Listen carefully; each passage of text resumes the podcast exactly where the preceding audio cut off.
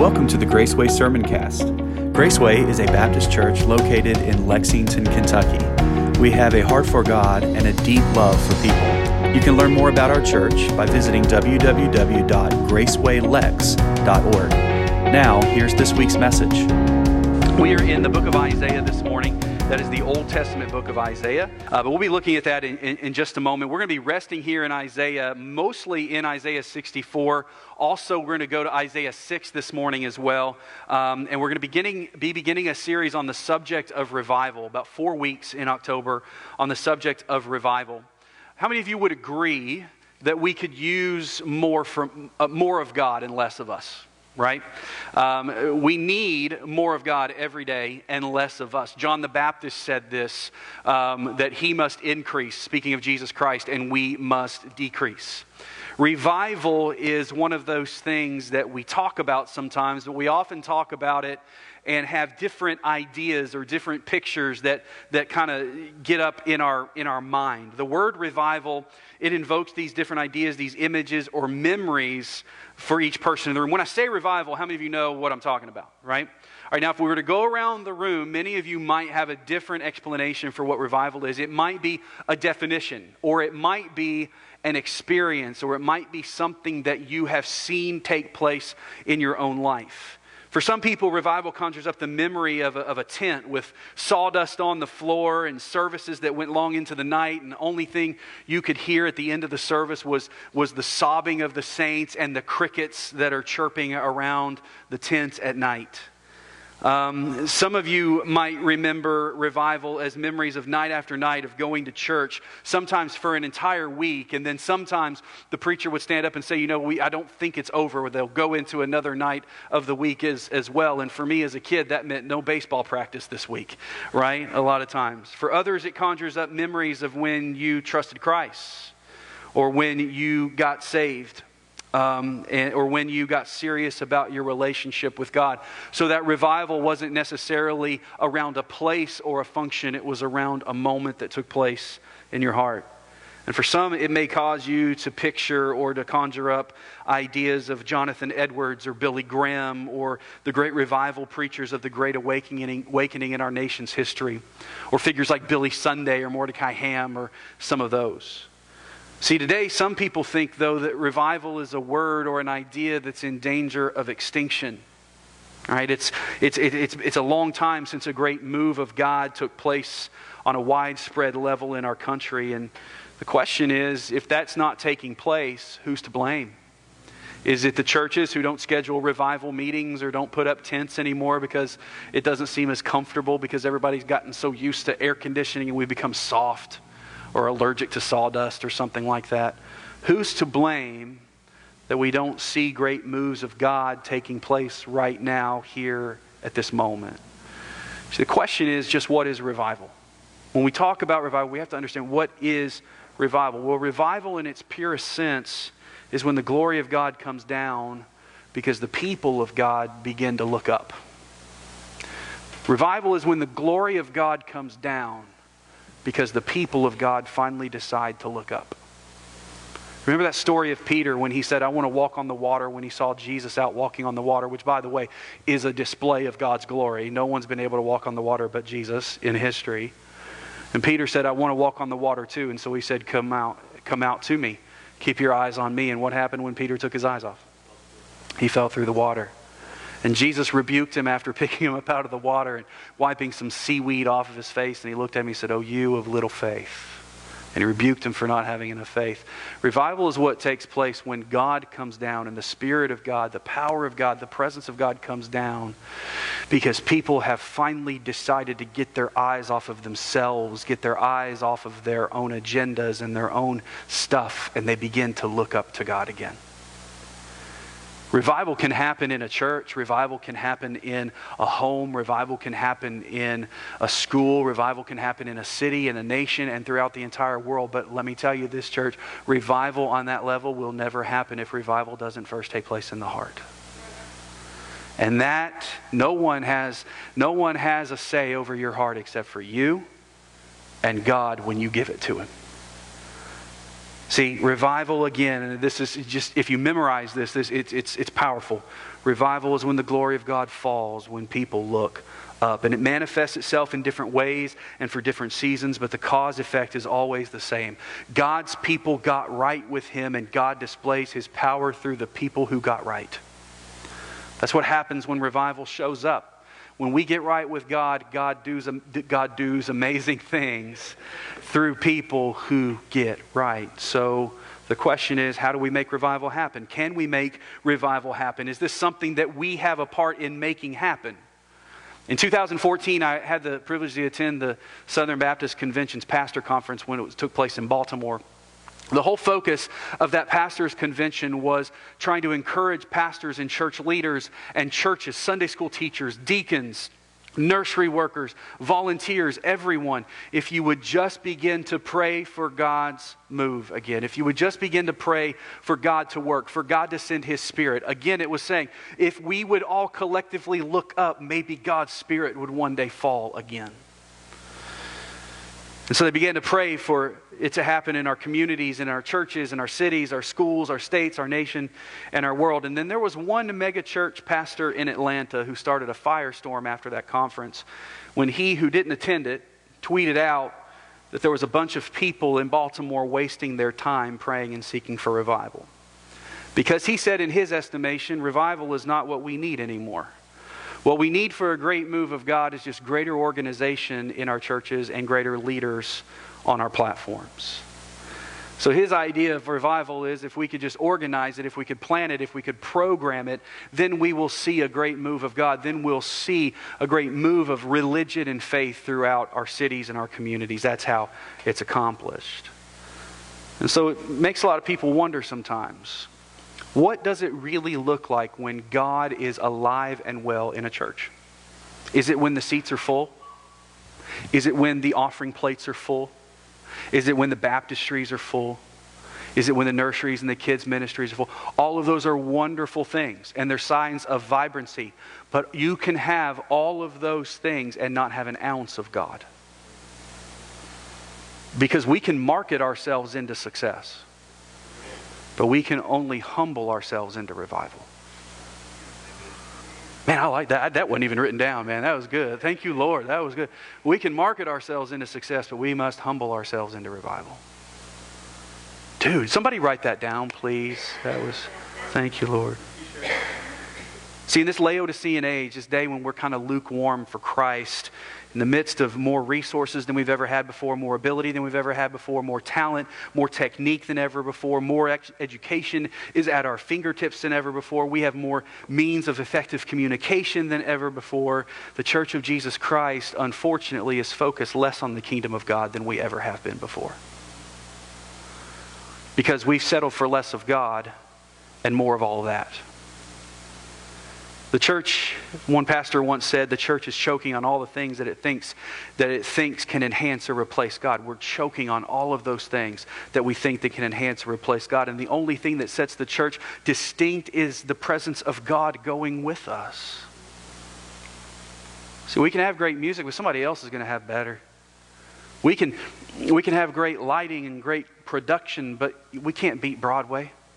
We can have all kinds of those things to try to make Jesus more attractive, but folks, the only thing that makes Jesus the most attractive is that he provides what no one else can, and that is hope and peace and eternal life. So the question is is revival possible? Yes. Can we make it happen? No. But can we humble ourselves to be prepared for it? Absolutely. And do we need to know where, we, where to go for revival? Yes, we can't find revival anywhere else but at the feet of an almighty God.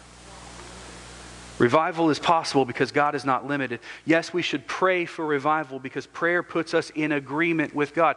A funny thing happens when we begin to pray. We begin to think like God we begin to lay things at his feet and say, God, do with it what you will. I have my plans, I have my idea of what you should do, but as we pray, God, your will be done. Jesus modeled that to us in the garden. When he prayed, Lord, if it's your will, let this cup pass from me that I wouldn't have to go to the cross. If you've got some other way for this plan of redemption to take place, I'd be happy to hear it out because I really don't want to go to the cross. But he said, Nevertheless, if it's your will, I'll do it. As Jesus prayed, he said, I humble myself because God's way was the only way we could be redeemed. We should pray for revival continually. We should pray for it individually. We should pray for it congregationally. We should pray for it desperately and humbly. We should pray for it in our own hearts, in our own homes, in our own church, in our community, in our city, our state, in our nation, and the world. And if there are other lives on other planets, then we should pray for revival there too. Right? Pray for God to send revival. Why? Because that is what God's choice men in Scripture did. That's what Isaiah did. He prayed for revival, and when he prayed for revival, God answered. Our text is found in Isaiah chapter 63 and 64, and it's this prayer that is recorded by the prophet Isaiah. In this prayer, Isaiah cries out to God in, concerted des- in concern to desperation for God to show up and send revival or to send his presence to his people. See, guys, people had turned from worship, just like in Jeremiah last, last week. Guess what? If you wanted to be anything in the days of the Old Testament, you really didn't want to be a prophet. Okay? Because prophets, some prophets were given good messages, right? Jonah was one of those guys. He was able to go and give good messages up until God said, Listen, I want you to go to Nineveh and tell them that I'm getting ready to destroy them. I don't know about you, but that's not one message I want to go deliver, especially to Nineveh. Isaiah, Jeremiah last, last week was given a message to deliver that God is going to send judgment upon you. Isaiah decides to pray at this moment God, would you send your presence down? Here's what, I, here's what Isaiah was thinking God, if you would just show your power, no one could deny it. If you would just show what you're capable of doing, nobody would worship Baal anymore. Nobody would go out and worship Ashtaroth. Nobody would go out and worship all of these other gods. If you would just show your power like you did when you split the Red Sea, like you did when you sent the ten, when you sent the ten plagues, like you did when you wrote the Ten Commandments in the tablets and sent Moses down with his shiny face and all of that, type, that type of stuff. If you would just show your power on a consistent basis, then maybe your people would follow you consistently. But here's what God wants God doesn't want our awe without our heart. See, a heart that is set on God follows God even when God is not necessarily doing the thunder and the lightning stuff all the time. Sometimes He chooses to work, chooses to work with a still small voice. And it's in that still small voice that we see God do amazing things. So we're going to look at this, but let's look at, let's look at uh, the background of Isaiah. Let's look at kind of contextually what's going on. Jerusalem right now is lying in ruins. What used to be God's house of worship, the temple, had been destroyed. Jerusalem is in ruins. The people, the city, the house of God no longer enjoyed the glory of God, and it was showing. It was showing in their daily life, it was showing in their faith, it was showing in their worship. They worshiped with half faith, it seemed like. Because let me ask you this how hard is it to worship God when things aren't going well? It becomes difficult, doesn't it? You begin to wonder, okay, God, are you still just as strong as you were when you did the impossible before? Can you do the impossible again? The answer we know up here is yes, but down here we have a hard time with that, don't we? So, the background of Isaiah Isaiah's name, God sends a man named Isaiah as a prophet, and here's what his name means it means salvation of the Lord.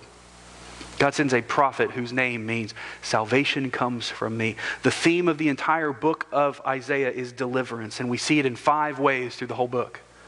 Judah is delivered from the Assyrian invasion in chapters 36 and 37. They're delivered from the Babylonian captivity in chapter 40. They're delivered from future deliverance of the Jews from the dispersion among the Gentiles. It's prophesied in Isaiah chapter 11 and 12. Their deliverance of the lost sinners from judgment is prophesied through the messianic prophecies of Isaiah and 53. And then there's a final deliverance of mankind from the bondage of sin when God's eternal kingdom is established. And this is the deliverance that we're looking at in our passage this morning. Because let's be honest, for the church in the United States of America in 2022, we're not really concerned about the Assyrian and the Babylonian captivity anymore. What we're worried about is what's going on today. When will I see re- deliverance? When will I see deliverance from my pain? When will I get a good report at the doctor? When will I finally have more, more money than month? When will I see God work in a mighty way? When will my church begin to grow and to thrive? When will my job begin to get better? We want to see God move in those ways. Look at our text this morning Isaiah chapter 63, beginning in verse number 15. Isaiah is praying to God. Again, God's man begging God, his boss, the one who gives him the message. Here's what he says God, look down from heaven and see from your lofty home, holy and beautiful. Where is your zeal and your might? Your yearning and your compassion are withheld from me.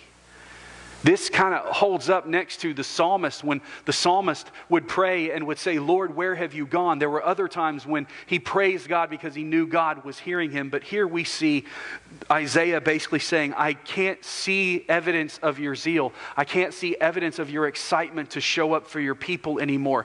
Your compassion is nowhere to be found. And in verse number 16, he says, Yet you are our Father. So we see the faith there in Isaiah's voice as he says, Lord, we don't see the evidence, but I still know you're there. I still know you're my father. Even though Abraham doesn't know us and Israel doesn't recognize us or is ignorant of us, you, Lord, are our father. Your name is our Redeemer from ancient times. That you are the Ancient of Days. This is your name, this is your function. Why then, Lord, in verse number 17, do you make us stray from your ways? You harden our hearts so we do not fear you. Return because of your servants, the tribes of your heritage. Your holy people had a possession for a little while, but our enemies have trampled down your sanctuary. We've become like those that you never ruled like those who did not bear your name. He says, basically, there's no difference between God's people and the pagans anymore because you're not working among us and you haven't been working among them. He says, we see no evidence, but I know, God, I know you're there. You ever feel that way?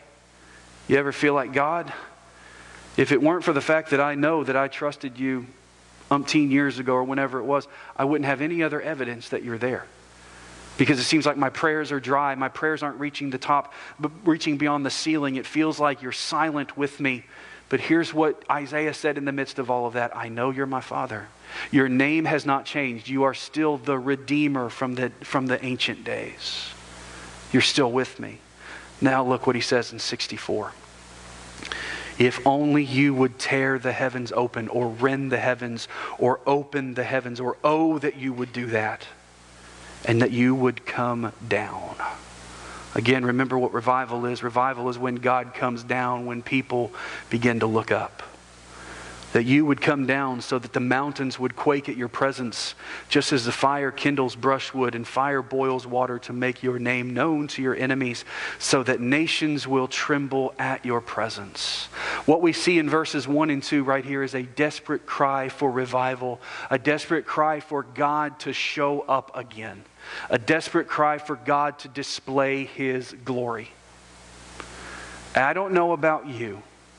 But personally in my life, I've been in a place there where I need to see that. Last week we had a rough meeting, a rough, a rough meeting about our future. Folks, I want to encourage you with this text this morning and the rest of the month that the God that came down and brought revival to Isaiah and to his people is the same God that we worship every Sunday. And here's what happens when God's people begin to look up God has a free way to just come down. Do we make him do it? No. Do we get to schedule him? No. But we do get to prepare our hearts for his arrival. So this morning, I want to look at three things because revival first starts with an invitation. Our hearts must be prepared, our hearts must be open. We must pronounce an invitation. When you want someone to come over to your house, what do you normally do? you send an invitation, right? You text and say, hey, come over. Or you, if you're really formal, you send out invitations, right? Listen, if we want a move of God, we've got to be willing to invite Him. And that invitation sometimes is very uncomfortable. Because when you invite the omniscient, all knowing, all powerful, all seeing, all wise God to look at your situation, He's going to look at the good, the bad, and the ugly. And when he does, sometimes what he finds we may not be happy with. See, what happens is a lot of times we get, we get real high on our own horse where we're the only righteous ones and everybody else is just wrong, right? So revival is what everybody else needs. Revival is everybody else just catching up to where I already am, right? You'll never see true revival if that's your idea of it. Are there things that need to be fixed? Absolutely. But first and foremost, the only thing that we can actually truly fix is our own hearts towards God. So I want to look at three things that Isaiah asks God to do in this prayer as he invites him to do. First of all, a prayer for revival is an invitation to look down, an invitation for God to look down. Look again at verse number 15. He says, Look down from heaven and see from your lofty home that is holy and beautiful. Say, wow, Pastor, how did you get that point? Because it's right there. Yeah, absolutely. It's right there. It's pretty simple, right? An invitation to revival is an invitation for God to look down. And a couple of things that this does is it notes that God is above us. When I say, God, look down upon us, when I say, God, look down upon me, it notes that I'm beneath God. It's a position of humility. God is in a high and lofty position above us. How high and lofty is He? Well, over in Isaiah chapter 6, we get an idea of how high and lofty God really is. Look over in Isaiah chapter 6, verse 1. You'll see it on the screen as well. This is Isaiah again. He's given a vision of the throne room of heaven, and he says this In the year that King Uzziah died, I saw the Lord seated on high and lofty throne. And the hem of his robe filled the temple. Seraphim were standing above him. They each had six wings. With two they covered their faces, and with two they covered their feet, and with two they flew. And one called out to another, Holy, holy, holy is the Lord of hosts, or the Lord of armies.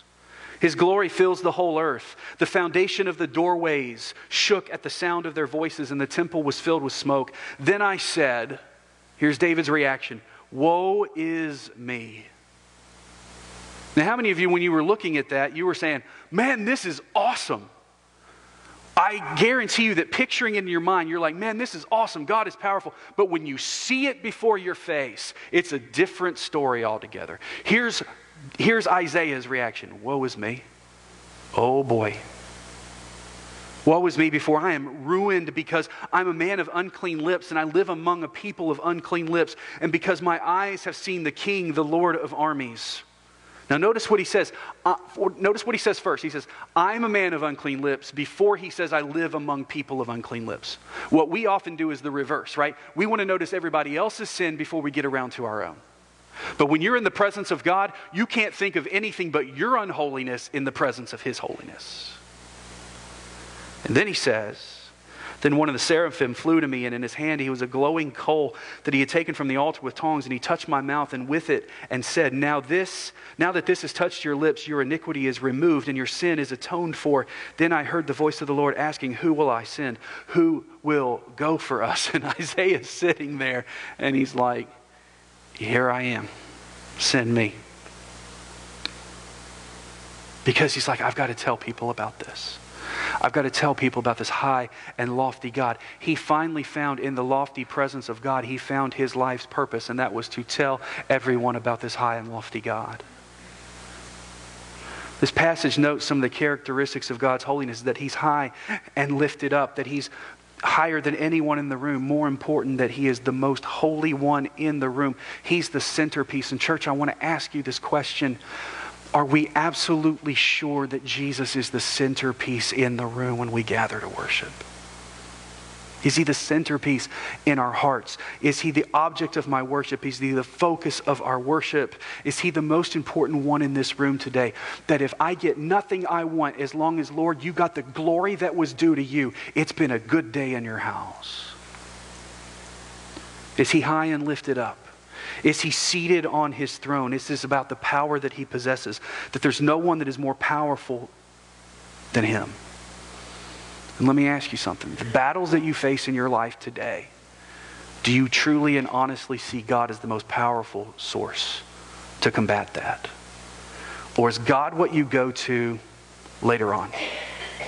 Is God what we go to to just fix the mistakes that we make trying to fix it ourselves? Normally that's what happens. But what if He was our first stop every time? How much trouble could we save ourselves from? Is he the source of power in our singing, in our preaching, in our worship? Or are we substituting something else like talent, like process, like machinations, like programs, all for the, and we're trading all of that in and not touching the power of God? Then we see that his train filled the temple. The robe of the king, it signified his majesty and his glory. And his glory was so great that it filled the entire place. Entire place. You ever seen those, those, those royal weddings where sometimes, you know, the, the, the princess the, the, or the bride to be gets in the carriage and, and the, the train is just so big on the dress that it like barely fits into the carriage and it's all like, you know, this is the picture that we get with the royalty of God, the power and the authority of God, that his train was so glorious that it filled the entire temple that Isaiah was seeing. Every inch of it boasted the authority of God. Is God the ultimate authority? Is God the ultimate authority? Who decides if we're doing well? Who decides what success looks like? Who decides what the future of the church looks like? Do we or God? Or does God? And when God decides, and maybe it looks the way we want it to, or maybe it doesn't, does that keep us from praying the way we want? No. But as we pray, we pray in humility to what God is doing. See, it notes, it notes his high and lofty position. We do well to remember just who God is. We would do well to remember just what kind of God we serve, just how holy He is, how righteous, how lofty, how powerful, how much authority He possesses, how much ability He has, just how much He's done for us in the past, what He has promised to do for us in the future. We would do well to remember that we serve a God who cannot be matched. It notes his high and lofty position, but it also notes the position of us as his servant. Look what he says in verse number 5 of Isaiah 6. He says, Woe is me, for I am ruined because I'm a man of unclean lips. Isaiah was desperate for a glorious move of God because he knew he had nothing good to offer in the face of such holiness. He knew that all the talent and all the ability that he had in his little prophet body was nothing compared to what the world truly needed, and that was a touch from this holy God. See, we can't get a taste of God's glory and walk away without craving it again and again and again. The glory of God is far better than anything else this world has to offer. It's even better than Lay's potato chips. Remember what Lay said? Bet you can't eat just one. You're always coming back for another one, and doggone it, they're right. They released this new flavor called lime. Son, don't do it to just don't do it to yourself. We had a family size bag on Monday. On Tuesday, we had crumbs in that family size bag because you can't eat just one of those. This is the Lord. Once you get a taste of His glory, and some of you are looking at me like lime chips, just try it before you get mad, all right?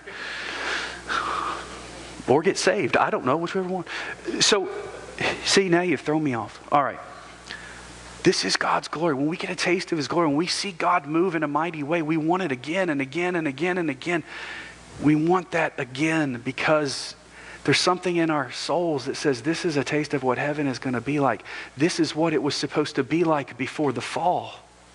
This is what it was supposed to be like before sin got in the way.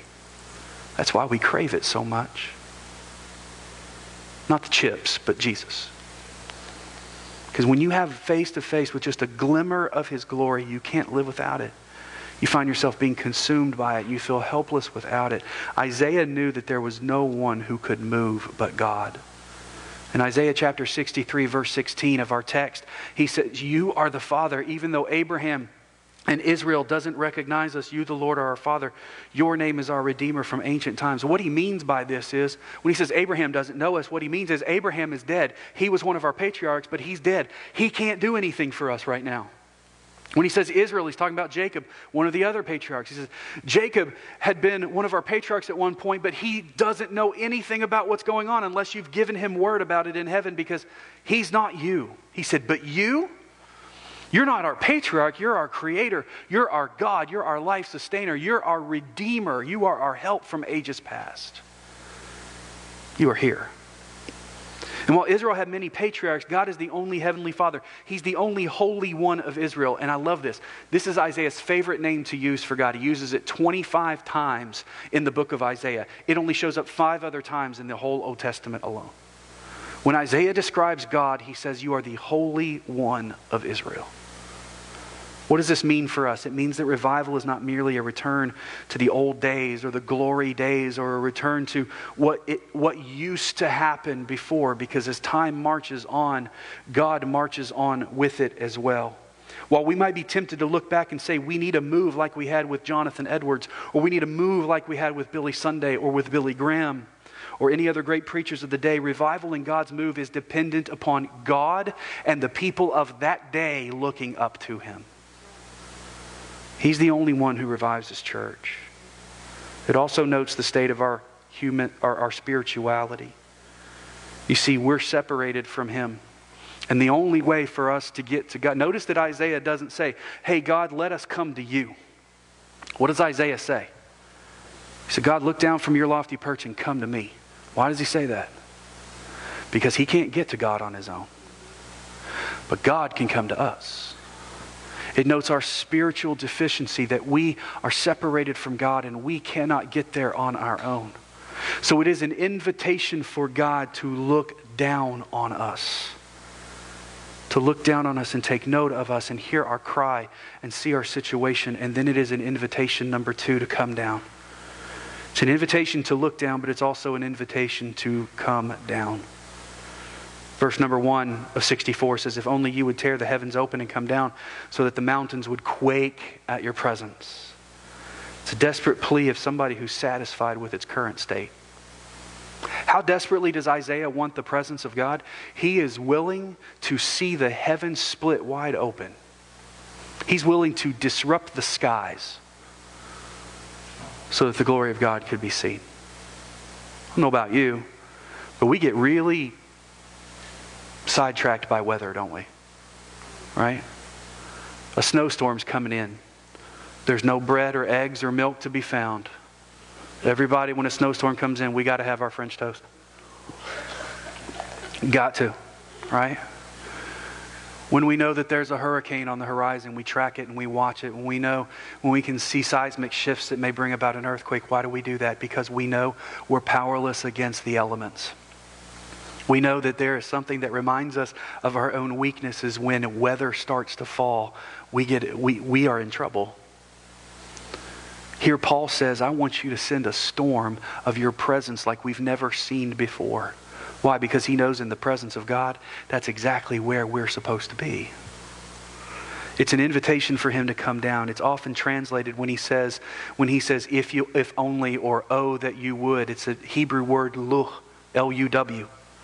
It's translated in different emotional expressions, or oh, or if only, or oh that. It's a passionate and guttural cry. It's one of primal desperation and need and desire. It's, I have no other hope but this. Oftentimes, la is used as a form of regret. Like, look, I shouldn't have eaten that much at Golden Corral. Or, look, I wish I hadn't spent that much when I went to the mall.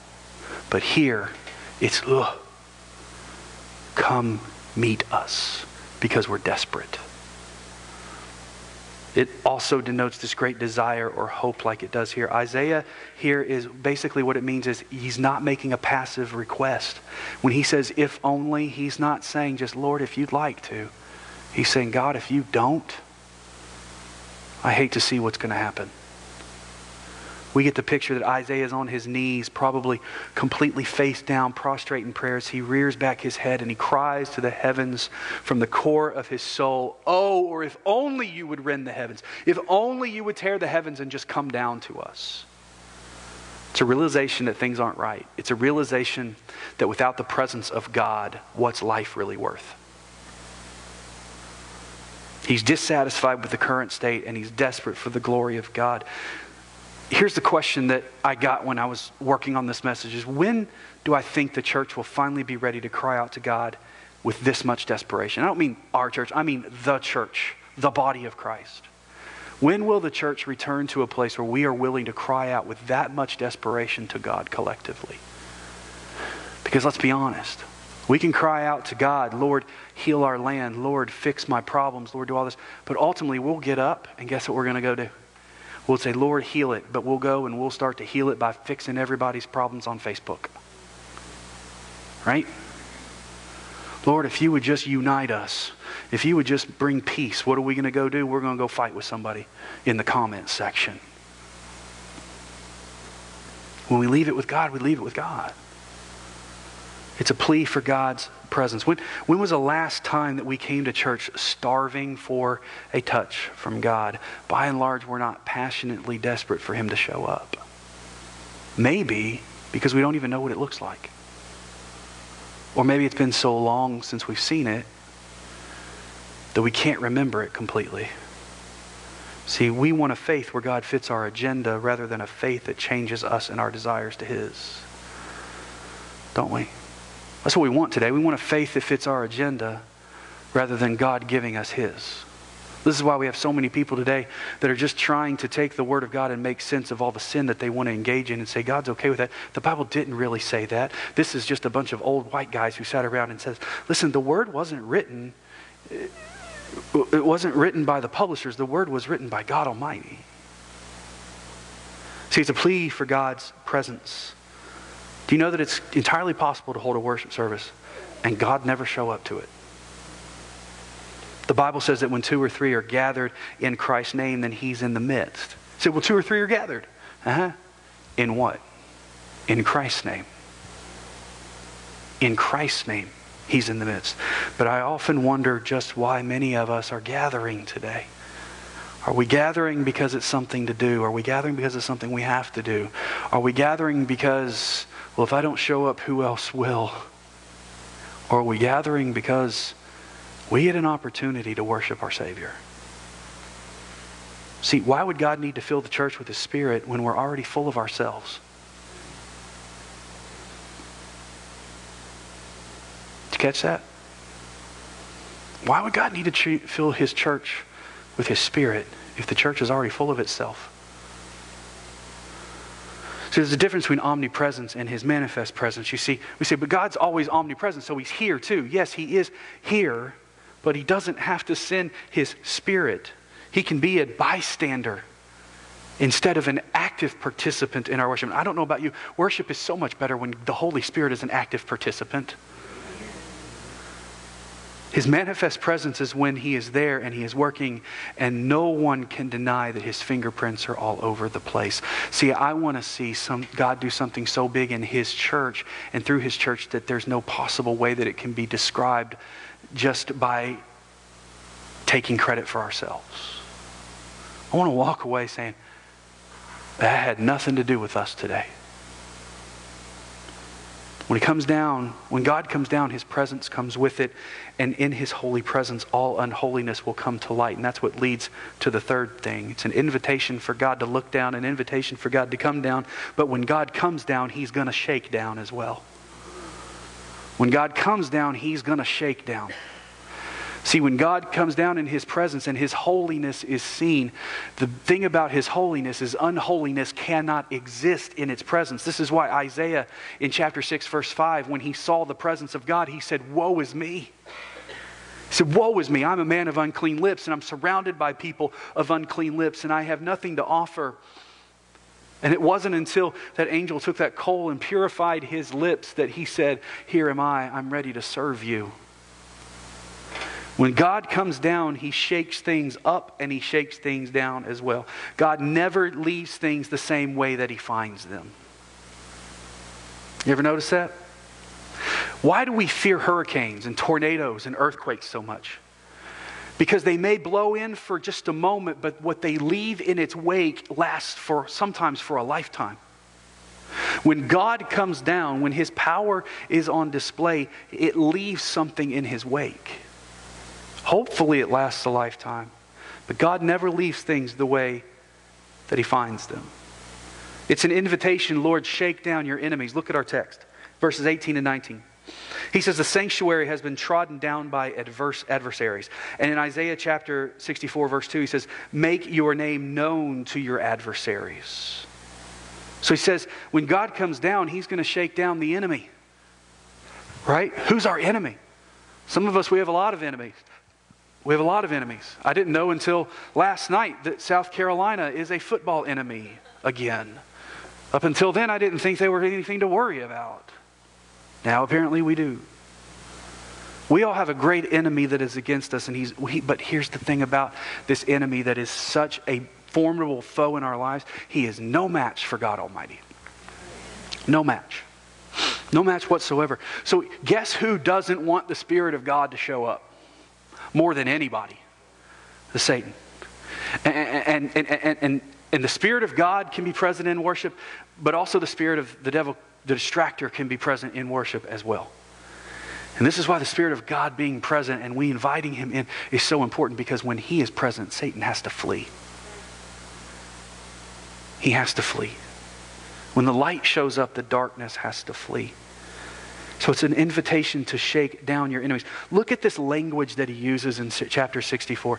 If only you would tear the heavens open or rend the heavens, just like God just split open the sky and come in. And he says, just as, and the mountains would quake at your presence, that the mountains would just tremble at the presence of God and that water would boil and brush fires, all of these things. And does, does Isaiah want worldwide catastrophe? No, he's just using this, this, this imagery to show us just how strong God is and how feeble the elements of earth and the world really are compared to his power. Also, how feeble the elements of those who oppose him are compared to him. So he says, I want you to shake down your enemies, but also to shake down the way of the world. Isaiah says the presence of the Lord would make the nations tremble. When God's free to work in and through his people and in his church, the world has no other choice but to take notice and to reckon with God. You want to know why so many people are able to just look at church as an optional experience today? You want to know why so many people are able to look at church and say it's toxic and it's damaging more than it is good today? It's because we haven't allowed God in church for a long time. When the Spirit of God is present, it makes a difference. And sometimes we're uncomfortable with it. And sometimes we get scared, and sometimes it seems foreign because it goes against all the things that we've just gotten used to or replaced God with but shake down just the normal way things go. Jesus told Peter that the church possesses such power that the very gates of hell wouldn't even be able to stand if we charge against it. The world seems to be winning. And it looks like it's gaining every day. It looks like that there's little, there's less and less of, of faith and more and more of just moving away from God. It looks like that every time you turn on the TV, every time you hear it. You, we can sit and we can whine and we can cry and we can complain about how it seems like everything is changing and it's not like it used to be and people don't have their eyes on God like they used to be. But, church, if we don't put our eyes and our heart on God, who's going to? Shake down the way things are. And then he says, verse in the last part, he says, I want you to shake down the mountains. Isaiah says the presence of God would cause the mountains to flow down or literally to melt. When you stand before, how many of you ever stood before a mountain, like stood at the foothill of a mountain and looked up? Okay. I've never been out further west much than like Texas, and I've only been there like in Houston, which is there's no mountains around there. But I hear like out in the Rockies and then in other parts, when you look up at some of these mountains, they are just majestic. We're not talking Appalachian mountains. We're talking huge mountains. So when you look at them, you are dwarfed in size. And you realize, I am so insignificant. Here's what Isaiah says. When your presence shows up, God, the mountains are dwarfed. They melt down. You're so big. Your presence, your power is so big that it dwarfs what dwarfs us here. So let me ask you a question. What mountains are you standing in the face of right now in your life that you look at it and you're thinking, I can't climb that on my own? But when you look above, when you look above the mountain, what do you see? You see God seated on his throne, high and lifted up. So I don't know what mountain it is you face. As a church right now, we face a mountain of financial difficulty right now. We're facing a mountain of some things that we'll talk about a little bit more next week. That seem to be like big and seem to, to dwarf us and could cause us to dwarf our faith. But, but, church, I want to encourage you look above the mountain and see who's seated above that mountain, who spoke that mountain into place. You may be looking at a mountain of cancer Look above that mountain and see who stands above that mountain. You may be facing a mountain of a possible divorce. Look above that mountain and see the one who has his hands outstretched, willing to invade that situation for his glory. You may be facing a mountain of possible unemployment coming up. Look above that mountain and see the power in the hand of God to provide, to guide, and to protect. His very presence will melt that mountain down to nothing. You may think you're up against it. You may think revival can't happen anymore. You may think that God's finished. Stop looking at the mountain and look at the one who sits above it and let him move. As we bow our heads and as we close our eyes today, I want to ask you this question. I want to ask you two questions. If you are not a child of God, if you don't know Christ as your Savior, I want to ask you today what is stopping you from that? What is keeping you from coming to Christ and placing your faith and your trust in Him and in Him alone? We've just looked at this prayer by the prophet of God who said, God, I know when you show up, nothing can stand in the way of what you want to do. So you may think, I've wandered too far. I've done too many things. God would never love me. No, that is a lie from the devil. And God loves you infinitely and intimately, and He wants to be your Savior. Trust Him today. If you are a child of God, this is the best time to fall on our knees and to call on Him and say, Lord, just look down, look, in, look, look down on us, come down on us, and shake down my heart. Get me right with you. Ask Him to look down. And how does that make you feel? Does it make you feel exposed or uncomfortable? Knowing that God is searching your heart? It's the best thing for us. Ask Him to come down. Remember that things will change when God shows up. When God comes down, things change. It messes up our little world. And ask Him to shake us down, to melt the mountains that are in the way, melt the mountains that we fear so much, and make us to fear Him and to trust Him again. Thank you for listening today. At Graceway, our strongest desire is to glorify Christ by telling everyone about His grace. If you have questions or are in need of spiritual help, please reach out to us by visiting www.gracewaylex.org and click on the Contact Us section, or you can email us at gracewaylex at gmail.com. Our worship services are held each Sunday at 10:30 a.m. We'd love to worship with you this week. Until next time, take care and walk in the way of grace.